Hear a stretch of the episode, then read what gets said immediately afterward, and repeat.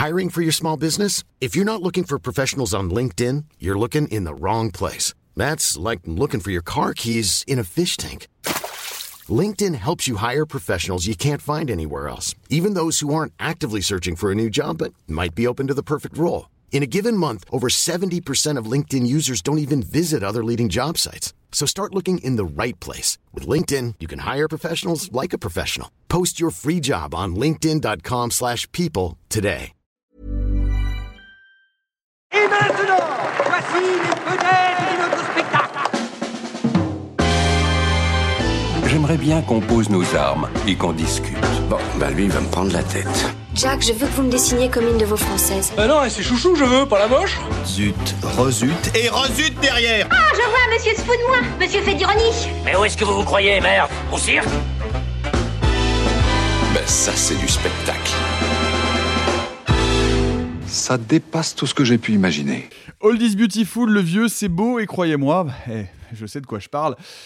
Et bah salut les amis Hello Salut Comment ça Salut. va depuis vendredi? La pêche, la super pêche Ah non, ça par contre c'est interdit. Ouais, la pêche, la super La pêche, c'est pas super pêche possible. c'est vraiment plus possible. Vous avez déjà vu, je vous reconseille, je vous, vraiment je vous conseille cette vidéo euh, d'Alain Juppé, je crois que c'était à un moment donné dans la primaire où il, est- il parle et d'un seul coup il commence à se baver dessus. Il y a un montage, je me demande si c'est pas sur Combini, où d'un seul coup il le coupe et c'est genre 3, 2, 1 et ça part en soirée mousse. C'est énorme. Et C'est incroyable.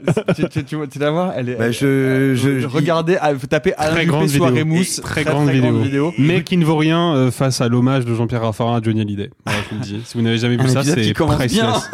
Je, je vais peut-être vous laisser. Je, je suis. Il the attrape yes- une branche d'arbre pour dire que je t'aime, vraiment. And the yes true story. the no to win against the no. Bref, allez, on va se lancer dans notre épisode du jour avec cet indice très simple pour découvrir le film du jour. Monsieur et Madame Ouraille ont un fils. Il est trop fier de sa blague. Bah, je dirais Sam au hasard. Tu veux que je te dise Ça me fait de la peine. On écoute un extrait. Jeff Costello, personnage central d'une intrigue dramatique, a-t-il encore des amis?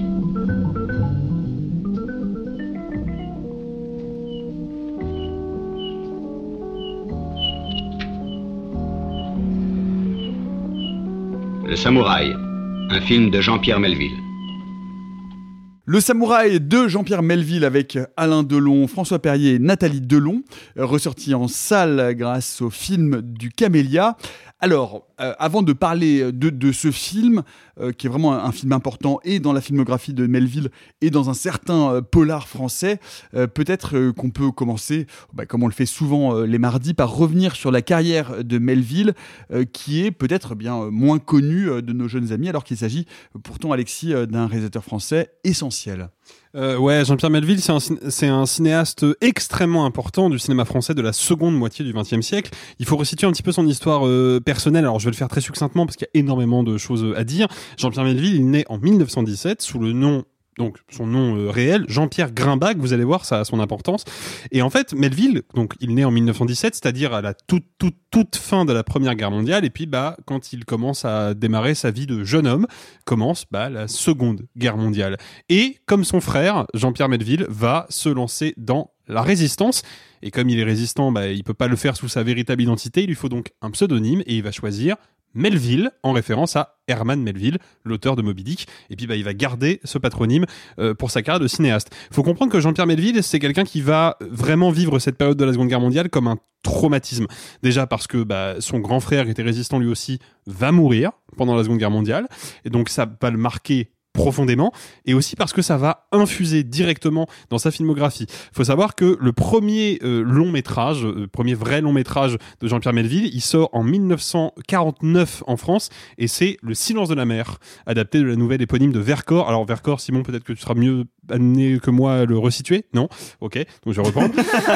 C'est- c'était un illustrateur, un écrivain français euh, du début du, euh, du qui est, qui est né au début du XXe siècle et qui également s'est- a pris son pseudonyme exactement pour les mêmes raisons euh, pendant la Résistance.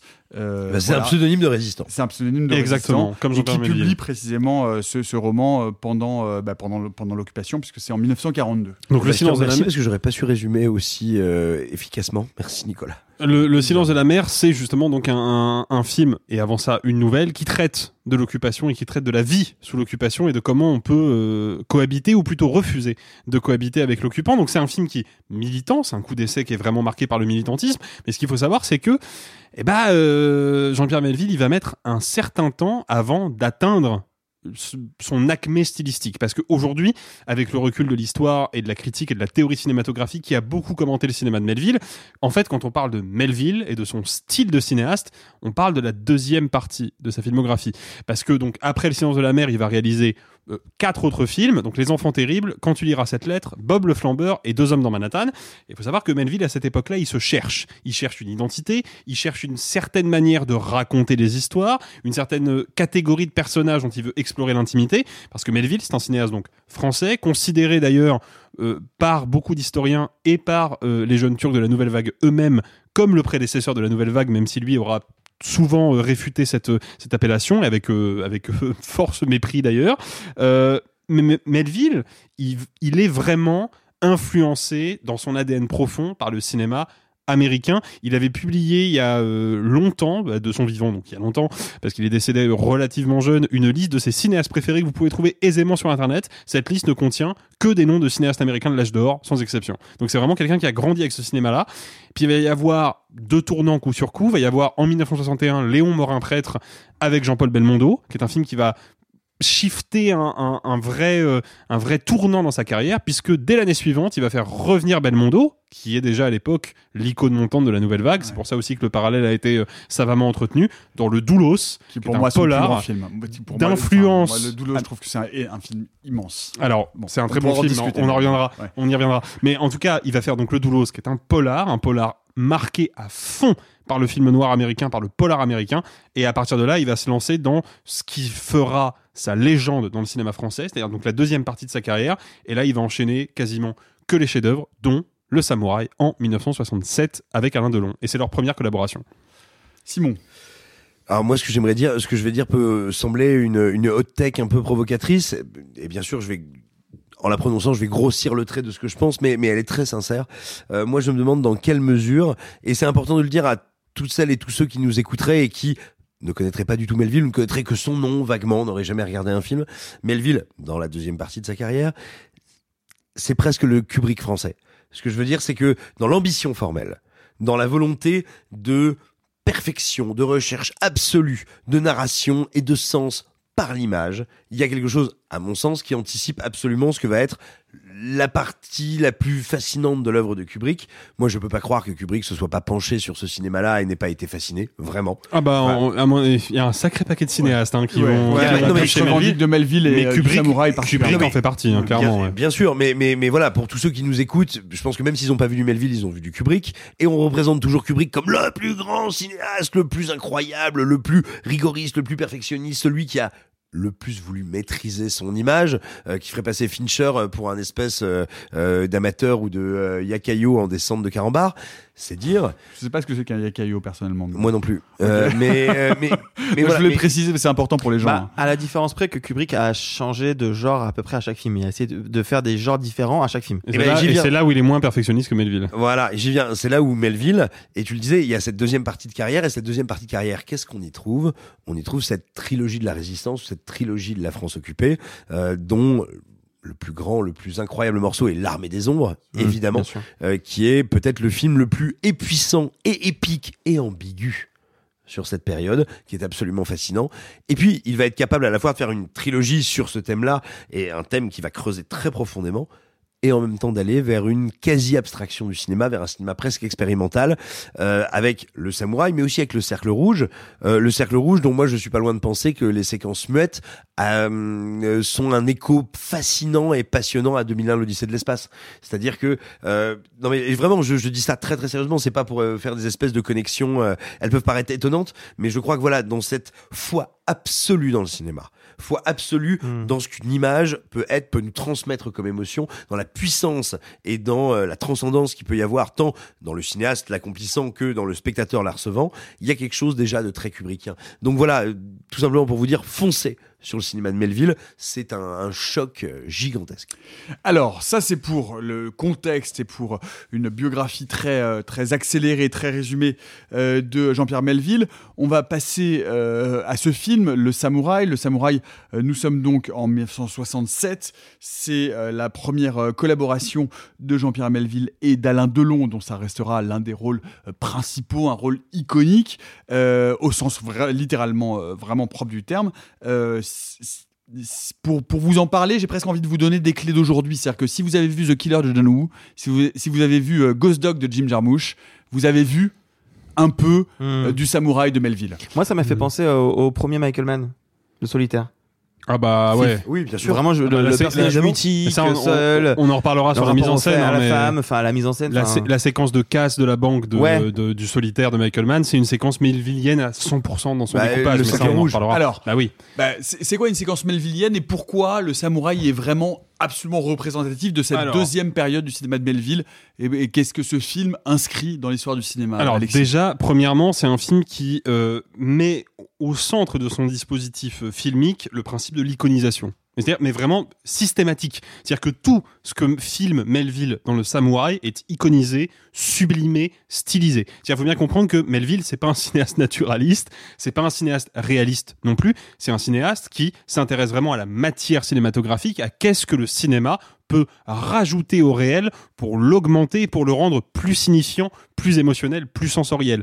Et le truc, c'est que euh, Melville, pour moi, euh, et je suis pas le seul à penser ça, hein, bien évidemment, pour moi, c'est le plus grand cinéaste d'action de l'histoire du cinéma tout court. Ah ouais. Mais vraiment, c'est-à-dire que il n'y a pas, il n'y a pas de séquence qui me mette autant sous tension qu'une séquence d'action chez Melville. Sauf que Melville, c'est pas un cinéaste du spectaculaire ou de la pyrotechnie. C'est-à-dire qu'une séquence d'action, pour lui, c'est pas 15 mecs qui s'affrontent à coups de Kalachnikov dans un bâtiment. Mais tu l'as dit, c'est une séquence de tension. C'est une séquence de tension, mais c'est une séquence même d'action au sens strict du terme, c'est-à-dire que l'enjeu de la scène, c'est une action à accomplir ou une série d'actions à accomplir. Et là se met en place tout le dispositif filmique de Melville, qui consiste à juste nous montrer cette action sous les moindres détails, souvent de manière mécanique, parce qu'il aime travailler avec des corps qui bougent de manière mécanique et méthodique, et surtout, c'est l'idée d'aller chercher la tension au cœur de cette action-là. Mm. Pour, pour donner un exemple, et en plus, c'est une scène qui spoil rien parce que c'est vraiment dans les cinq premières minutes du samouraï. Le personnage donc d'Alain Delon, Jeff Costello, est un tueur à gages. Il est chez lui, dans cette espèce de taudis minable qui lui sert d'appartement, et il attend de partir en mission. On lui a confié un contrat. Il se lève, il s'habille méthodiquement, il enfile son chapeau, il sort, il lui faut une voiture. Donc il va voler une voiture. Il prend une voiture, n'importe laquelle, en l'occurrence c'est une Citroën DS, euh, et il s'assoit au volant de la Citroën, sauf qu'il n'a pas la clé de contact. Et là, il sort un énorme trousseau de sa poche sur laquelle il y a 150 clés de contact différentes et il va les essayer les unes à la suite des autres. Et tout ça est filmé de manière hyper méthodique. Cette scène-là, au début, elle est anodine, sauf que une heure plus tard, il refait cette action-là dans un contexte totalement différent parce que cette fois-ci, il est traqué par la police. Et là, d'un coup, cette scène se gonfle d'une espèce de tension nerveuse palpable qui, moi, à chaque fois, me, cloue au sol. Vraiment, je suis fasciné par ces séquences-là. Et, et pour moi, il le, faut bien comprendre que le samouraï, moi, je considère que c'est la, plus grande, la meilleure porte d'entrée vers le cinéma de Melville parce que après le samouraï, il va radicaliser ce dispositif-là dans l'armée des ombres, dans le cercle rouge, dans Un flic, son dernier long métrage, qui est très sous-estimé à mon sens, où vraiment, il y a ce principe de on va étirer l'action au maximum, on va la décortiquer le plus possible, en filmer toutes les phases, et c'est ça qui va faire naître la tension. Moi, les films de Melville me mettent vraiment sous tension, quoi. Plus que n'importe quel thriller américain, hein, Mm. pour être honnête. Peut-être qu'on peut euh, raconter un peu ce que c'est que ce samouraï euh, et, euh, et quelle, est, quelle est son histoire. Pourquoi, ce, pourquoi cette, cette histoire d'Alain Delon et de tueur à gages va devenir, va prendre cette résonance universelle, Simon? Mais peut-être parce que justement, c'est un film qui euh, ne prétend pas devoir quoi que ce soit au réel. C'est-à-dire que si vous regardez Le Samouraï, vous n'apprendrez strictement rien de la France de 1967. Le samouraï, c'est un personnage complètement fictionnel qui pourrait ressembler à un privé américain de film noir, à moins qu'il n'annonce- Bogart. Voilà, à Humphrey Bogart, à moins qu'il n'annonce le giallo, à moins que son nom Jeff Costello ne soit celui d'un mafieux italien, et tout d'un coup, ce Paris mais ce Paris, ça pourrait être Chicago. Mais tout d'un coup, ces flics, ça pourrait être des euh, privates américains ou des détectives américains. Et en fait, l'univers de Melville, euh, dans le samouraï, hein, parce que l'armée des ombres et on va dire la, la trilogie de la résistance, c'est encore un petit peu autre chose. Mais dans le cercle rouge, dans le samouraï et un peu dans un flic, c'est un cinéma qui existe uniquement dans le monde du cinéma. C'est un endroit où votre imagination est reine, où les symboles sont surpuissants et où en fait on n'est jamais euh, tenu, enchâssé par le réel. Et donc du coup, encore une fois, notre imagination, notre capacité à, suspendre notre, incr- notre incrédulité et à nous lancer, à nous noyer dans un récit sont décuplés. C'est à la fois surréaliste, magnifique, hyper réaliste quelque part, mais ça nous parle d'un monde qui n'existe que dans nos rêves. Alors, je vais faire ce que vous refusez à faire, c'est-à-dire essayer de raconter cette histoire parce que Bah c'est si, important faut. par rapport Bah à oui. ce que euh, disait Alexis. On va commencer par voir la mise en place, la mise en place d'un alibi. C'est-à-dire que avant d'arriver à faire euh, le contrat, c'est-à-dire à tuer la exécuter personne, à ouais. exécuter la personne dont on ne sait pas jusqu'à la fin qui elle va être, on va voir toutes les étapes décomposées une par une, où Alain Delon, alias Jeff Costello, va mettre en place tout ce qui va le protéger des recherches de la police. Et tout le film va s'orienter et s'organiser autour de cette première partie et de la mise en place de cet alibi, à savoir est-ce que cet artifice qui a été posé pour essayer de le disculper à tout prix est efficace à la fois pour les policiers, mais également pour les commanditaires. Et donc, on va rentrer dans un jeu où les deux ont parfois, les policiers et les commanditaires, le même but et parfois des buts différents. Et c'est ça, et c'est cette, c'est cette mécanique-là que le samouraï va décomposer en 1h45. Arthur. Bah, moi, le film que j'ai découvert euh, aujourd'hui, pour être tout à fait transparent, m'a vraiment déconcerté pour ça. C'est-à-dire que je m'attendais à voir un film noir, un, polar un peu classique, et en fait, je suis sur, face à un film qui va d'abord essayer de décortiquer un truc qu'on voit pas souvent, puis il y a un interrogatoire qui dure, mais je sais pas, quasiment une demi-heure, et, et en fait, euh, là où je m'attends à voir des courses poursuites, des trucs euh, qui innés au, au- au genre du, film noir, et ben j'ai pas vraiment ça. Et en même temps, euh, ce que disaient Simon et, Alexis, c'est assez intéressant parce que il reprend effectivement des codes du cinéma américain. C'est-à-dire que moi, j'ai jamais vu la police française filer à 15 flics un seul suspect de cette manière-là. C'est vraiment des codes du cinéma américain. Et, pourtant, c'est dans une structure qui est très lente, très étirée, comme vous avez dit. Et on a eu une discussion en micro qui était, qui était euh, assez intéressante avec Alexis, donc je, je lance la perche. Mais je disais, Alexis, je trouve ça logique qu'ils qu'ils appellent ça le samouraï parce que ça mélange aussi le cinéma asiatique. Euh, le code du samouraï, euh, le code d'honneur, euh, euh, il y a une citation au début, il y a... Une citation créée par Melville, hein, qui est complètement fausse. Bah justement, Bah c'est ouais. c'est ça que je ne savais pas, mais justement c'est intéressant parce que Mais pour on moi, revient encore une fois à la fiction, euh, à la fiction impératrice, quoi, euh, qui règne. Parce que du coup, il y, a- il y a cette figure de ce tueur à gages qui a donc une mission à faire, ça va pas se passer comme prévu, etc. Mais du coup, se jouent des, des notions qu'on pourrait penser sortir du cinéma de Kurosawa, en fait, tel qu'on l'imagine. La citation, c'est Il n'y a pas plus- de plus profonde solitude que celle du samouraï, si ce n'est celle du tigre dans la jungle, peut-être, et Voilà. qui est prétendument être une citation euh, du Bushido. Donc le livre, le livre sacré des, des samouraïs qui en fait est écrit par Jean-Pierre Melville. Mais tu vois, dans, dans- même, dans la, même dans le rythme du film, je trouve qu'il y a quelque chose qui sort du film noir, justement, qui va chercher de ce cinéma-là, mais en fait, visiblement, pas du tout. En fait, c'est juste son propre style à lui. Mais en fait, oui, mais je, je- je- moi, je vais être très honnête, je pense même que, que Melville s'en fout, mais complètement de la mythologie du samouraï. Il a juste retenu de cette mythologie ce qu'il avait envie d'en retenir. Oui, C'est-à-dire qu'il a retenu l'idée d'un guerrier solitaire. Alors, il a réactualisé la notion de guerrier pour en faire un tueur à gages, pour que ça matche avec son, son décor et son dispositif, et un guerrier solitaire qui est mu par un code d'honneur et qui ne peut pas bafouer ce code d'honneur et qui fera tout pour le rétablir, quitte à faire le sacrifice ultime. Un, a- code d'honneur et qui tend vers la perfection du geste. Bien sûr, bien sûr, mais il n'a retenu que ça en fait.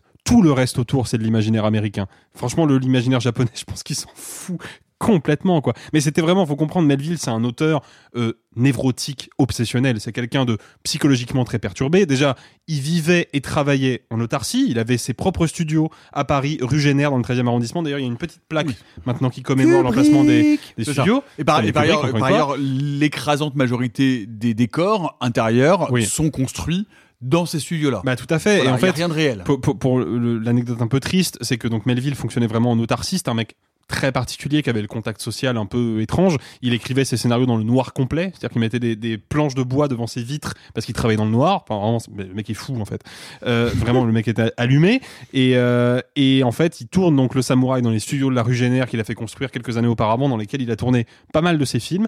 Et c'est à la sortie, je crois, de, de la post-prod du Samouraï que les studios vont brûler euh, intégralement et Melville Oh, wow. pourra pas les faire reconstruire. Et donc après, il faudra qu'il tourne ailleurs. Et en fait, il faut comprendre que le Samouraï est quatrième film que Melville signe avant la fin de sa carrière. Après, il fera L'Armée des Ombres, Le Cercle Rouge, Un flic en 72, et puis ce sera la fin de sa carrière. Donc en fait, il s'est écoulé euh, précisément 5 ans entre Le Samouraï et la fin de la carrière de Melville au cinéma. Donc c'est un film qui est à la fois le démarrage d'une nouvelle ère dans sa filmographie, en tout cas son point de- d'incandescence, et en même temps c'est un peu le début de la fin déjà. Donc c'est un, un auteur qui a un parcours un peu tragique, euh, Jean-Pierre Melville. Sophie, euh, ce cinéma de Melville que tu découvres aussi, qu'est-ce que tu en penses? En fait, je me suis rendu compte que j'en avais vu un autre. Bah, voilà, c'est- c'est en fait le deuxième. J'avais vu Les Enfants Terribles pendant mes études de lettres. Et pour le coup, je n'ai pas vu. Oui, non, mais voilà, on, on l'a- je, je pense qu'on nous a même pas dit qui c'était. On nous a dit voilà une adaptation. euh, Enfin, C'est terrible. Bah oui, bah je j'étais pas en école de ciné à ce moment-là. Qui est- qui est un film qui, n'a rien à voir avec ça, qui est un film d'héritage de un- Cocteau. un Mais film c'est de sa première période. Voilà, Oui, c'est oui, très très différent. Et euh, je suis là pour vous déculpabiliser tous et toutes. Euh, Il y a des films, des grands classiques qu'on découvre et avec lesquels on peut ne pas avoir un attachement particulier, dans, en tout cas au premier visionnage. C'est un film que j'ai trouvé absolument brillant, euh, tendu. Euh, intéressant en effet c'est très intéressant de voir quand, quand- de voir les répercussions dans l'acting, dans la manière de découper des scènes, dans la manière de filmer Paris. Hmm. Il y a vraiment plein de choses. Le premier truc que je me suis dit, c'est oh là là, c'est drôle. Je suis sûr qu'Erefen, il a dû dire à Ryan Gosling de faire ça dans Drive. C'est sur la fiche Wikipédia. Donc euh, vra- vraiment, euh, oui, euh, vous, vous pouvez voir de, de l'héritage sur des films que vous aimez. C'est pas pour autant que le film m'a passionné. C'est-à-dire que je l'ai trouvé hyper intéressant, sauf que de temps en temps, il y a des grands auteurs qui nous parlent juste pas.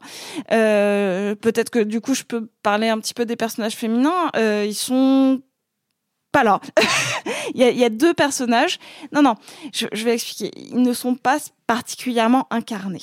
Ils sont existants, ils sont narrativement nécessaires, euh, mais c'est pas grave parce qu'en soi, euh, il y a aucun des, des peut-être que à part euh, à, à, à part Alain Delon et encore et le capitaine de la police, François Perrier. euh, il y, a, il pas vraiment d'incarnation profonde. C'est pas un cinéma de l'intime du tout. Puis il faut même parler de la question de l'incarnation avec Alain Delon, parce Oui, que Alain. Delon, globalement, il a un visage, un masque qu'il n'enlève jamais, qui est toujours le même. Non mais je veux dire vraiment, je veux Mmh, dire, ouais. c'est- Ouais. on n'est on pas sur de l'interprétation, on n'est pas sur, du, sur, pour- sur- sur- sur de l'acteur studio. hein. Et donc du coup, on comprend bien le pourquoi. Bah, c'est ce qu'on. C'est drôle parce que c'est ce qu'on reproche à Ryan Gosling. En fait, on l'a vu agir de la même manière dans Drive et avoir cette même caractéristique. Finalement, on lui dit qu'il est tout le temps comme ça, c'est faux. Comme Alain Delon n'a pas du tout euh, ce trait de caractère tout au long de sa carrière. Et, euh, et, et moi, je suis un peu embêtée parce que c'est un film auquel je n'ai pas de reproche à faire. Je trouve ça formidable, mais juste. Il n'y a, y a pas d'impact. Et, et je pense que pendant 24 heures, j'ai un peu culpabilisé. Parce que c'est un, c'est un sentiment particulier de voir une œuvre qu'on sait majeure, qu'on comprend majeure, qu'on voit comme un exemple de montage, de que c'est une petite révolution dans le cinéma français ou voire une grande révolution si on si je vous entends parler et d'y être passablement insensible. Non, mais je trouve, je trouve ça extrêmement important de le dire. Euh, je veux dire, euh, il y a- il y a- il y a- enfin, vous, vous- de- évidemment, enfin, c'est- un topos de dire que chacun est libre d'avoir le- les sentiments et la réception qu'il veut ou qu'elle veut euh, des films dont on parle ou même des grands classiques. Mais effectivement, enfin, je veux dire, il y a des grands classiques auxquels Mais- on reste puis- extérieur. Enfin, je veux dire, les goûts ne vous appartiennent qu'à vous et, Et- il n'y a pas de, il n'y a pas d'universalité dans la façon dont on doit appréhender Et- un objet artistique. Et c'est vrai qu'il y a- ces films-là qu'on découvre et qui sont euh, des classiques, mais qui nous sont euh, désagréables. Il y a des films où vraiment ils ont vieilli, c'est compliqué à regarder pour des questions d'effets spéciaux ou autres. hein. Vraiment, il y a des milliards de raisons de, ne pas aimer un film, même euh, sur des changements moraux majeurs. hein.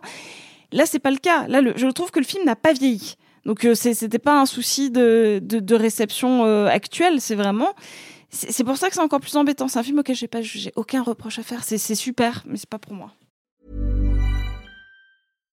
One size fits all seemed like a good idea for clothes Nice dress. Uh, it's a it's a t-shirt. until you tried it on. Same goes for your healthcare. That's why United Healthcare offers a variety of flexible, budget friendly coverage for medical, vision, dental, and more. So, whether you're between jobs, coming off a parent's plan, or even missed open enrollment, you can find the plan that fits you best. Find out more about United Healthcare coverage at uh1.com. That's uh1.com. I'm Sandra, and I'm just the professional your small business was looking for. But you didn't hire me because you didn't use LinkedIn jobs. LinkedIn has professionals you can't find anywhere else, including those who aren't actively looking for a new job but might be open to the perfect role, like me.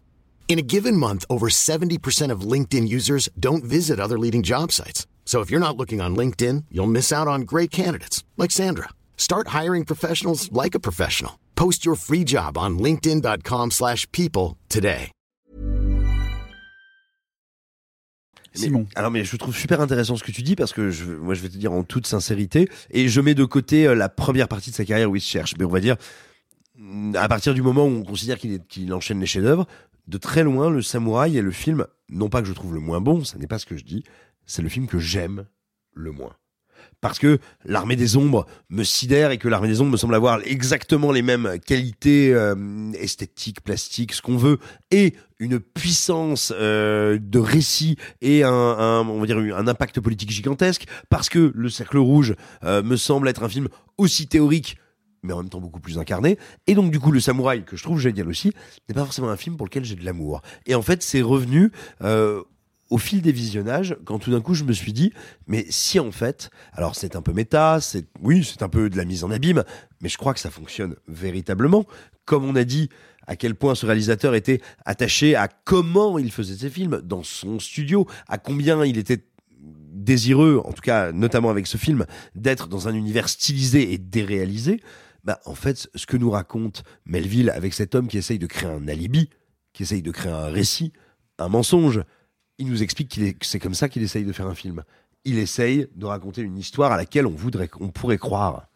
Ça n'est pas autre chose que ça. Et est-ce que ça marche ou est-ce que ça ne marche pas? Et est-ce que c'est finalement pas dans cette impossibilité, dans oh là là, j'ai créé une histoire incroyable et pourtant on ne peut pas y croire tout à fait, et pourtant elle n'est qu'une histoire. Est-ce que c'est pas là qu'il y a une certaine dimension tragique? Et moi c'est comme ça que je me suis mis à aimer le film. C'est ça qui m'a Mm. fait, qui m'a touché quand je l'ai redécouvert des années après mes premiers visionnages, Mm. en me disant ça me raconte l'histoire de quelqu'un qui veut créer une illusion parfaite. Bien sûr ça ne C'est marchera un pas. film que je serais ravie de revoir, par exemple. Mais, mais, mais pour, pour rebondir sur ce que tu disais, Sophie, pour en discuter avec toi, sur les rôles, euh, sur les rôles féminins, il y en a deux. Il y a euh, celui de, de Nathalie Delon, qui est, est la femme euh, et qui va rester quelques années, mais peu de temps, la femme de- d'Alain Delon, qui est la mère d'Anthony Delon. Et il y a un autre rôle, et que moi je trouve assez passionnant. Ouais, je suis d'accord. Euh, c'est celui de Cathy Rosier, celui de la pianiste.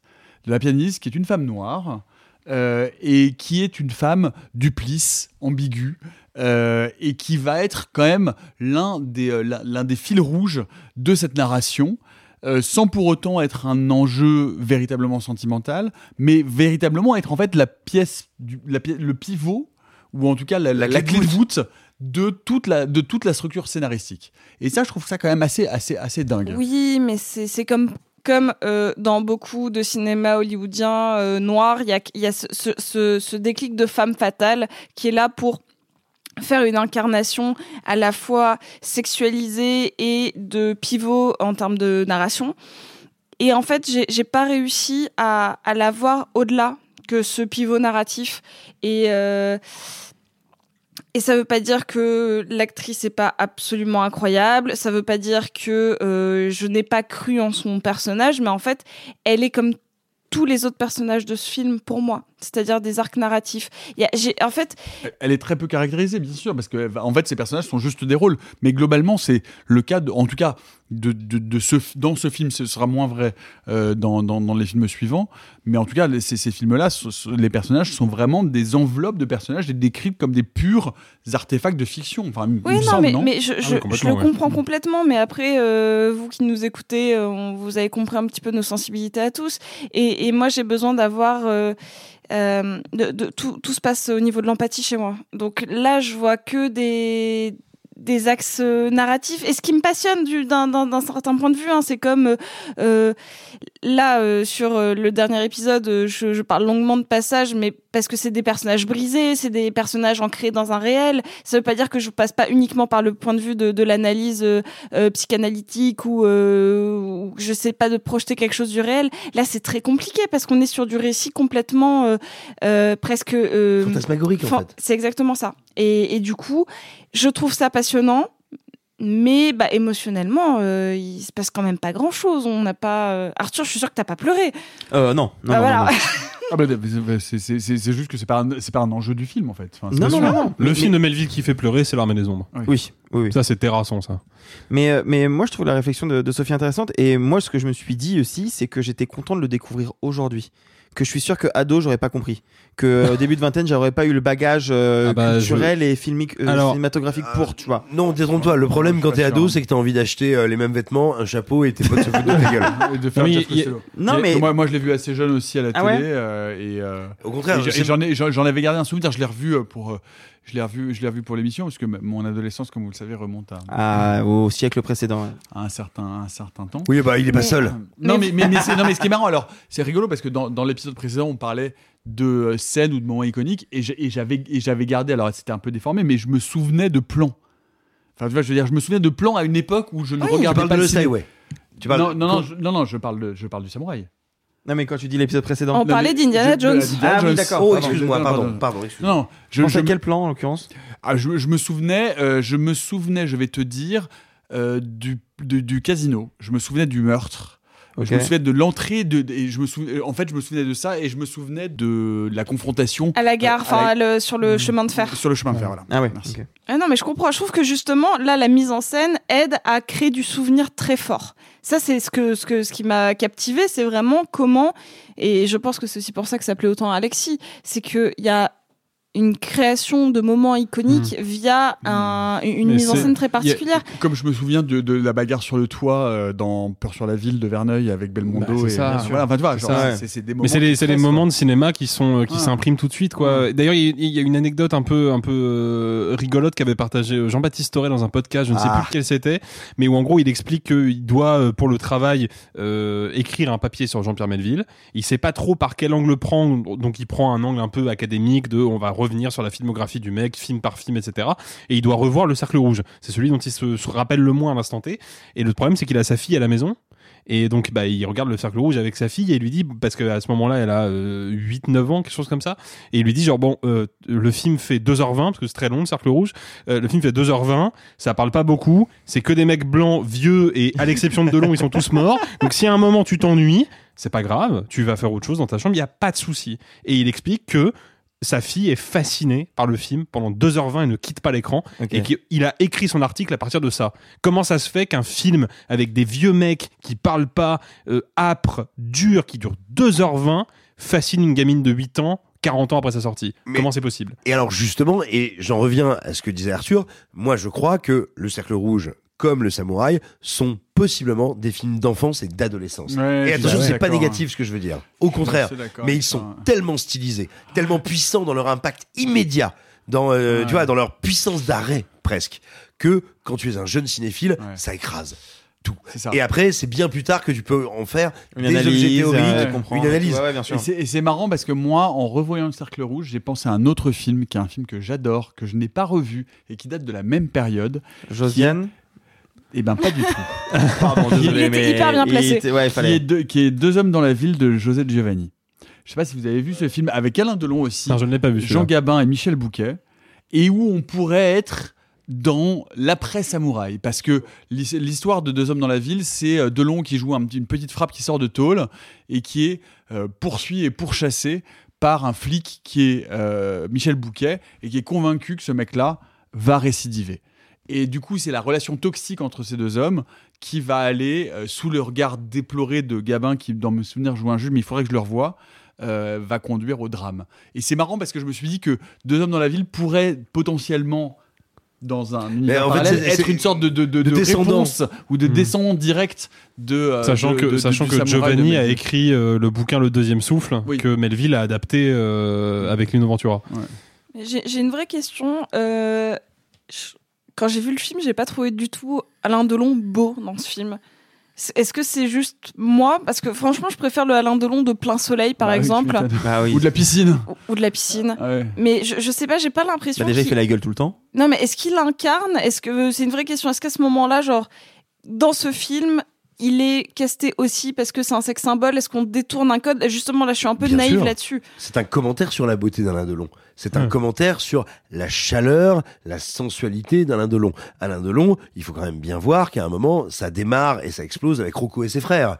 Avec Ouais. l'Italie, Mm. avec le soleil, avec ce type qui, certes, est un comédien français, mais un comédien français qui instaure quelque chose de méditerranéen comme une forme de risque et de Dans faille. le guépard, dans le guépard, quand il fait Tancred. J'allais j'allais y venir. Et là, tout d'un coup, on l'utilise. Et c'est Alain Delon, à ce moment-là, il est au sommet, au fait de sa légende. Et on va l'utiliser pour tout le contraire, pour lui faire jouer un glaçon en Antarctique. Hmm.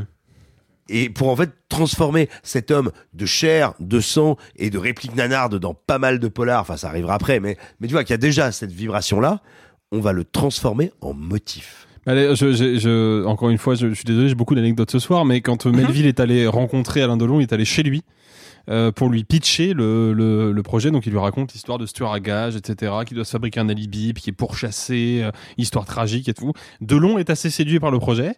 Et il demande à Melville c'est quoi le nom du film? Et Melville lui dit c'est le samouraï. Et Delon prend Melville par la main sans rien lui dire et l'emmène dans sa chambre. Euh, la chambre de Delon étant à l'image de lui, c'est-à-dire sans aucune décoration. C'est juste un lit et un meuble pour ranger Ah. les vêtements et c'est tout. Et il lui fait À une pipe. Et un godemiché Marine Le Pen. Quoi Euh, Non. Pas deux, pas deux blagues de cul sur le même truc, Simon, ça suffit. Non, mais surtout que, c'est un acteur. surtout que la fin, la fin de l'anecdote est quand même un peu classe, c'est qu'il n'y a donc dans la pièce aucun élément de décoration, à l'exception de deux éléments, un poignard de samouraï et un sabre de samouraï. Et donc Delon montre à Melville les Quel objets de décoration et lui dit Ok, on va faire le film. On l'a tous que- pensé. Mais c'était ma chute, c'est que je me suis dit genre il- Delon a vraiment fait ça en move. Regarde comme je suis fait pour ce rôle et je trouve vraiment que c'est une déco de gros beaufard. Après chacun fait son. Et je pense que Melville s'est dit, bon, on va quand même y arriver. Mais, mais Ça va être compliqué. c'est- intéressant le, le, le fait que vous disiez que Delon est devenu un motif parce que c'est pas le seul truc qui est devenu un motif. Le chapeau, le costume, Bah ouais. c'est un Le truc qui est- geste, qui est Oui, resté. le chapeau, le l'était c'est déjà. Bogart, C'était c'est déjà le cas. Bogart. C'est- Bogart, c'est le roman le- noir. dans le- C'est le faucon maltais. je suis pas sûr que On ça en a parlé ici. Ah, C'est le faucon. si. C'est le faucon maltais. En France aussi. Ah C'est le faucon maltais, c'est le roman noir. Sans, même, sans, même, euh, sans même aller jusqu'aux États-Unis, dans la carrière même de Melville, c'est déjà la caractérisation de Belmondo dans le Doulos. Oui. À ce près qu'il est un peu plus gouailleur et un peu plus expressif. ben, c'est Belmondo. c'est déjà quoi. la caractérisation de et Belmondo. ben il y a un autre motif que moi m'a vraiment frappé, c'est l'utilisation du métro parisien.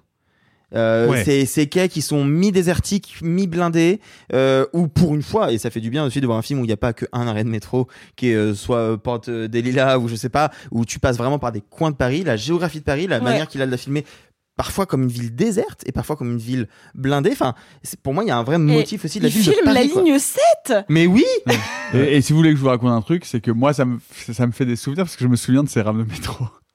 Non, sans, sans mais déconner. c'est vrai ah, des moi, je me souviens de la première dans le métro à Paris, bien sûr. hein.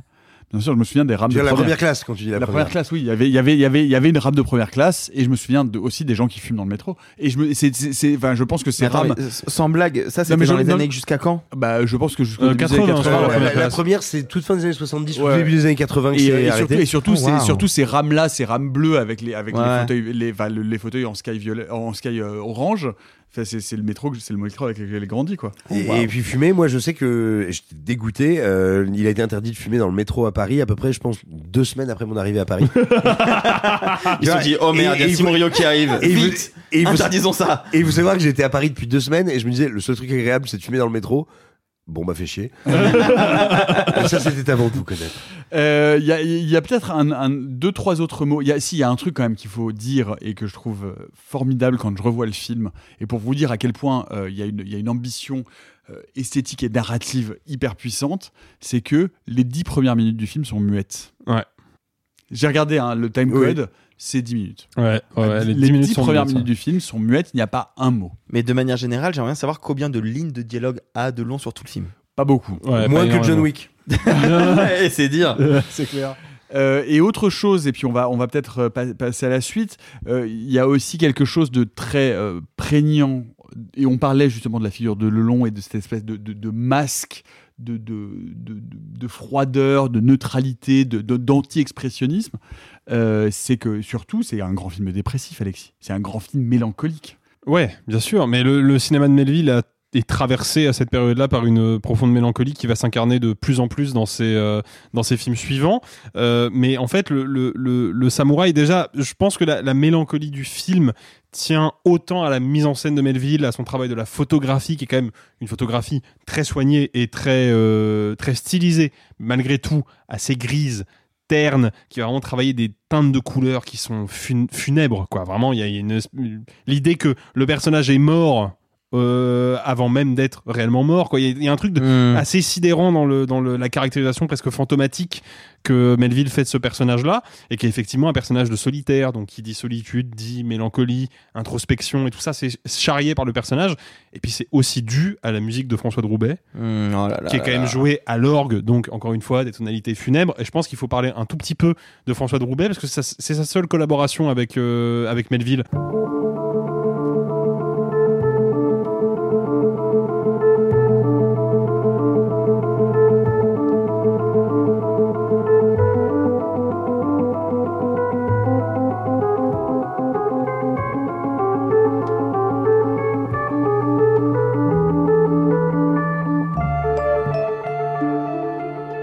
C'est un, musicien qui commence assez jeune, hein, avant même d'avoir 30 ans, à faire des bandes originales de films, notamment pour Robert Enrico et pour José Giovanni, dont on parlait tout à l'heure.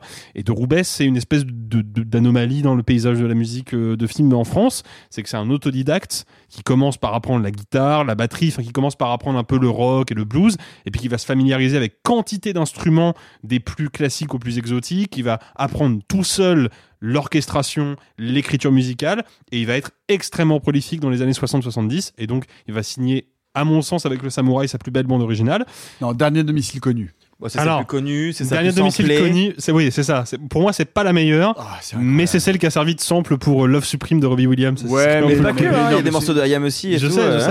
Ouais. Mais, pour moi, le, thème à l'orgue du samouraï dépasse euh, tout ce qu'il a fait après. Est-ce qu'il était de Roubaix? Ah, euh, non, non, il était pas de D'accord, Roubaix. ok. Ah non, non, euh, il était de, de Versailles, je crois. Ou De Neuilly-sur-Seine. De Neuilly-sur-Seine, voilà, C'est exactement. vrai que ça sonne mieux. François de Neuilly-sur-Seine, c'est pas ouf comme nom. Non, c'est pas dingue. C'est pas, Pas dingue. dingo. Mais du coup, François de Roubaix, c'est un peu une étoile filante parce que le mec va malheureusement, euh, comme il était passionné, outre la musique, de plongée sous-marine, il en Comme faisait moi. beaucoup.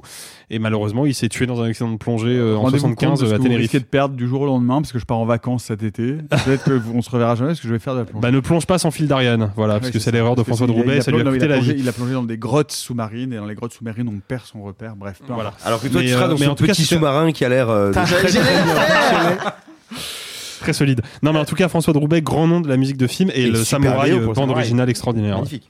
Écoutez, profitez donc, euh, si vous en avez envie, de cette ressortie en salle, parce que je pense que revoir le samouraï en salle, Ou le sur voir grand court. écran, ou le voir tout court, pardon, euh, c'est euh, une expérience bien plus intéressante que de l'avoir sur un écran. Donc foncez et profitez euh, de cette euh, ressortie en salle pour voir le samouraï de Jean-Pierre Melville. Et puis vous pouvez nous dire par ailleurs si vous êtes plutôt voix du samouraï ou sauce samouraï. Tout ça euh, dans les commentaires. Pas du tout attendu cette vanne. C'est fou. Oh, en plus, on a ça fait- va, ça on va. a fait 40 minutes d'un haut niveau et là d'un seul coup euh, vraiment le kebab quoi. Et comme chaque mardi, on ouvre le capot de la cinéphilie de l'un des membres de l'équipe, euh, et même si ça vous convoque des images compliquées, Non, C'est Rayel Capot qui convoque des images compliquées. on va ouvrir celle d'Arthur aujourd'hui, puisqu'Arthur, tu vas nous parler d'un film japonais Ah, oui. de 1977, soit seulement euh, 101 ans euh, après ma naissance. Euh, ce film, c'est Aozu ou Ouz? House, on va dire House. House, House, si on n'est pas ouais. japonophone et si on est moyennement anglophone, euh, de Nobuiku Obayashi, dont c'est donc le deuxième long métrage, Arthur. Ouais, et c'est euh, quelque chose qui est devenu important très récemment parce que euh, moi j'ai découvert le film quand euh, Obayashi est mort, c'est-à-dire pendant le premier confinement en 2020. Euh, et c'est un film qui m'a marqué au fer rouge très fort et qui ressort en salle, enfin non, qui sort en salle puisque c'est la première fois qu'il est disponible au cinéma en France, dans une version restaurée en plus. Et c'est un film qui est pas juste un film étrange et loufoque, c'est un film qui est très intéressant sur ce que ça raconte d'une certaine industrie du cinéma au Japon. Je m'explique. Euh, très rapidement, House, c'est un film de fantôme. On pourrait dire juste ça. Des copines qui vont dans une maison et la maison est un peu hantée.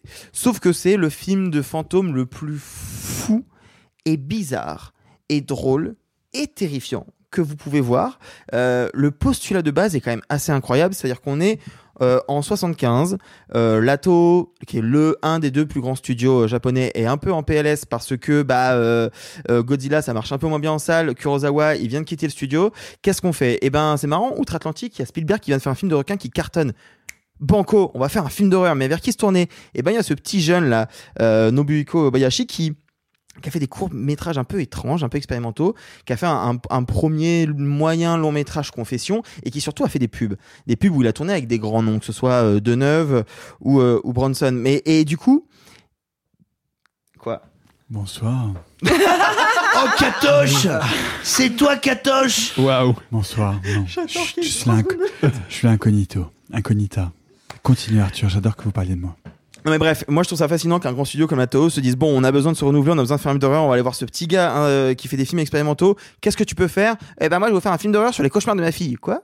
Et il fait un film qui est, mais j'ai jamais vu ça, avec euh, une tête d'une meuf qui parle dans un puits, avec un piano qui fait très mal, avec des images qui sont hyper kitsch, on va pas se mentir, c'est un film qui a vraiment vieilli, vraiment qui a vieilli, mais qui est une tranche de fun pas possible et en même temps qui a des souvenirs un peu terrifiants. C'est pas juste euh, du loufoque pour du loufoque, c'est qu'il y a un côté avant-garde, il y a un côté expérimental qui est assez fou, il y a une bande son qui est dingue. C'est euh, un film aussi, et il faut le dire parce que c'est pas si courant, enfin si c'est courant, sauf que c'est souvent raté, un film où la maison est un vrai personnage. Mais non, un vrai personnage qui fait partie de la bande. C'est un, un film, je pourrais pas vous le conseiller plus que ça.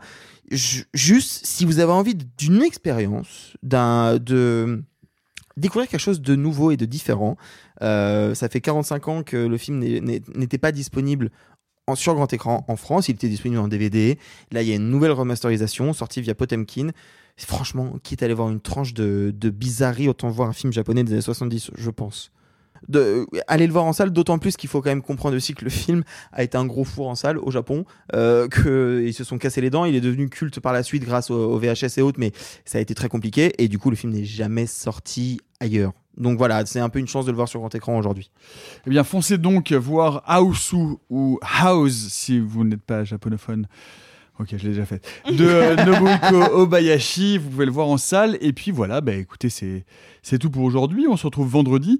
Vendredi, il sera question du nouveau Paul Schrader, d'Insidious 5, et oui, déjà 5, et du film que Simon redoute plus que tout au monde avec un enfant en bas âge dans son foyer, le long métrage Miraculous. Survivra-t-il à la projection avec des hordes d'enfants qui veulent se déguiser en ladybug et en... Comment il s'appelle le chat? Chat noir. Chat noir. Chat noir. Eh Original. bien, euh, oui, bah écoute, en même temps, autant appeler un chat un chat. C'est vrai. Oh, pas mal. J'adore l'humour. Réponse vendredi, bonne semaine les amis, et gloire au passé. Messieurs, il n'est de bonne société qui ne se quitte.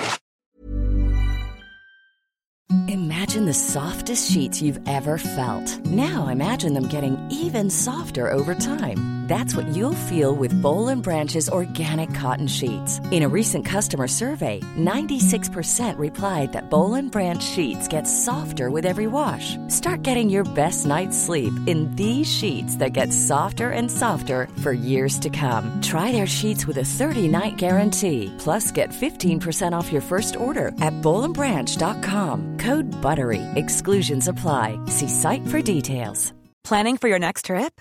Elevate your travel style with Quince. Quince has all the jet setting essentials you'll want for your next getaway, like European linen, premium luggage options, buttery soft Italian leather bags, and so much more. And is all priced at 50 to 80% less than similar brands. Plus, Quince only works with factories that use safe and ethical manufacturing practices. Pack your bags with high-quality essentials you'll be wearing for vacations to come with Quince. Go to quince.com slash pack for free shipping and 365-day returns.